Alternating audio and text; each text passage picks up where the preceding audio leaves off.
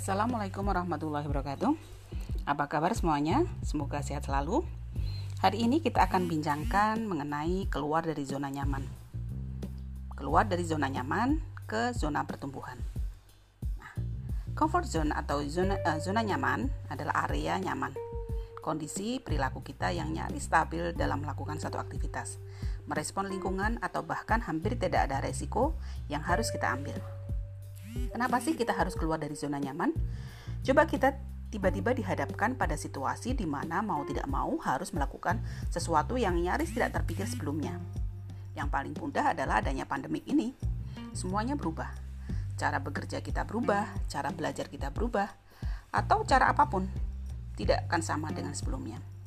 Atau tiba-tiba kita mendapatkan surat penempatan di suatu daerah yang belum pernah kita bayangkan. Nah, ada juga teman-teman yang harus kuliah keluar dari kota yang biasa mereka tinggali. Atau harus melepas satu status, melepas status lajang menjadi seorang istri atau suami. Nah, apa reaksi atau respon kita saat harus keluar dari zona nyaman? Yang jelas pasti ada rasa cemas. Nanti gimana ya? Aduh, aku harus gimana ya? Apa yang aku bisa? Atau apa aku terlalu cepat untuk memulai lagi?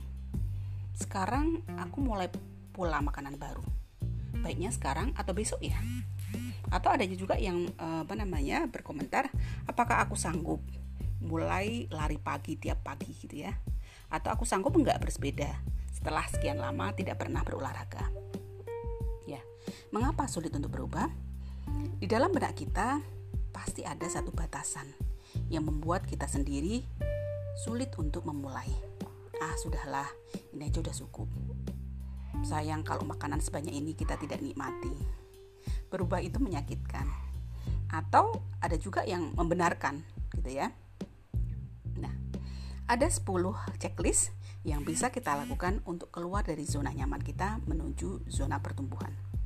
Yang pertama adalah buat satu langkah. Kemudian yang kedua adalah masuk dalam lingkungan baru. Yang ketiga, jangan ambil keputusan yang nyaman atau aman-aman saja keempat, cari jalan lain untuk pulang pergi kerja atau kuliah. Yang kelima, mempertimbangkan perspektif atau pandangan orang lain, atau juga kita eh, meminta keputusan dari orang lain. Yang keenam, sering-seringlah bilang iya untuk kesanggupan. Yang ketujuh, menjadi relawan. Yang kedelapan, kerjakan apa yang kamu takuti. Yang kesembilan, buat tantangan pada diri sendiri untuk terus berkembang. Yang ke-10, ingat, esok adalah lembaran baru. Ya. Kita akan mulai dari yang pertama, buat satu langkah. Memulai sesuatu yang baru pasti tidak mudah. Namun tujuan membuat kita akan melangkah lebih awal. Dan putuskan hari ini, saat ini, mulai langkah itu. Apa yang ingin teman-teman capai? Menyelesaikan tugas-tugas, mengerjakan pekerjaan rumah, memasak masakan untuk pagi hari ini, siang atau malam, atau memulai sekecil apa pun usahamu, mulailah. Kemudian yang kedua, masuk dalam lingkungan baru atau kondisi baru. Bersyukur kalian sudah masuk dalam lingkungan baru. Lihat, dengar, kemudian rasakan. Mulailah untuk beradaptasi. Hargai apa pun yang sudah dimulai, sekecil apa pun itu kemudian mulai membaur, dengan lingkungan baru. Amati, cari hal-hal positif yang ingin kita dapatkan. Jangan sekali-kali membandingkan dengan lingkungan yang sebelumnya. Sehingga apa? Sehingga kita membuka diri untuk terus belajar. Kemudian yang ketiga, jangan pilih yang aman-aman saja. Kadang kita melakukan sesuatu yang biasa saja. Ah, itu sudah enak, nyaman. Atau kita lakukan karena kita tidak perlu banyak berpikir. Namun apa yang uh, yang kita dapatkan memilih sesuatu atau mencoba apa yang sudah kita bisa atau kita kuasai. Pernahkah kita mencoba melakukan sesuatu yang di luar kita lakukan? Misalnya, kita makan di rumah makan yang tidak pernah kita kunjungi. Ya. Kemudian yang keempat, mulai dari memilih jalan yang berbeda untuk berangkat dan pulang kerja atau berangkat kuliah dan pulang dari kuliah. Apakah bisa pulang pergi dari tempat kerja di jalan yang berbeda? Nah, sekarang dicoba. Pulang pergi dari jalan yang berbeda. Kemudian lihat, dengar, dan rasakan. Pasti ada sesuatu baru yang dapat kita pelajari. Yang kelima, mempertimbangkan perspektif orang lain atau mengambil sudut pandang orang lain saat memutuskan sesuatu.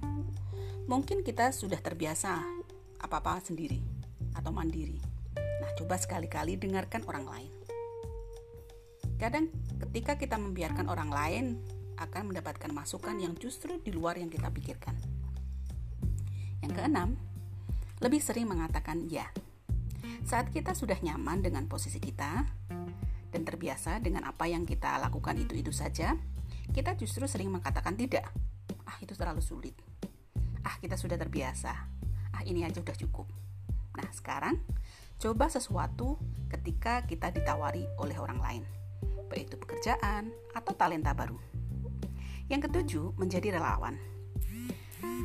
Mungkin saat ini kita hitung-hitungan ketika kita itu bekerja. Bahkan ada kamus di dalam kepala, semua harus dinilai dengan uang. Maka perlu kita sisihkan waktu kita, energi kita untuk berderma, menjadi relawan. Bantu orang lain tanpa pamrih. Pelayanan, apa pun itu. Kemudian, rasakan dampaknya. Yang kedelapan, kerjakan apa yang takut kamu lakukan. Saat hidupmu aman, damai, atau mungkin hanya berjalan di tempat, cobalah kerjakan apa yang selama ini kamu takuti. Ubah pola makanmu, atau tinggalkan kebiasaan burukmu. Berhenti merokok, atau berhenti atau mengurangi gula. 9. Membuat tantangan. Membuat tantangan memaksa diri kita pada bidang yang yang akan kita tingkatkan. Ya. Selamat tinggal November dan selamat datang Desember. Sebentar lagi kita sudah memasuki tahun baru. Buat tantangan baru dalam hidup. Apa keterampilan yang ingin kita asah dan kita kuasai? Apa kebiasaan buruk yang selalu kita lakukan? Apakah menunda pekerjaan? Atau kita selalu mengatakan tidak atau selalu give up ketika kita diberikan tantangan? Ke-10, ingat bahwa esok adalah lembaran baru. Putuskan hari ini, ambil tindakan, sebab esok adalah lembaran baru. Selamat menikmati keluar dari zona nyaman ke zona pertumbuhan. Penuh tantangan, penuh usaha. Tentunya penuh pengalaman kita yang akan menjadi orang yang lebih bertumbuh. Terima kasih. Assalamualaikum warahmatullahi wabarakatuh.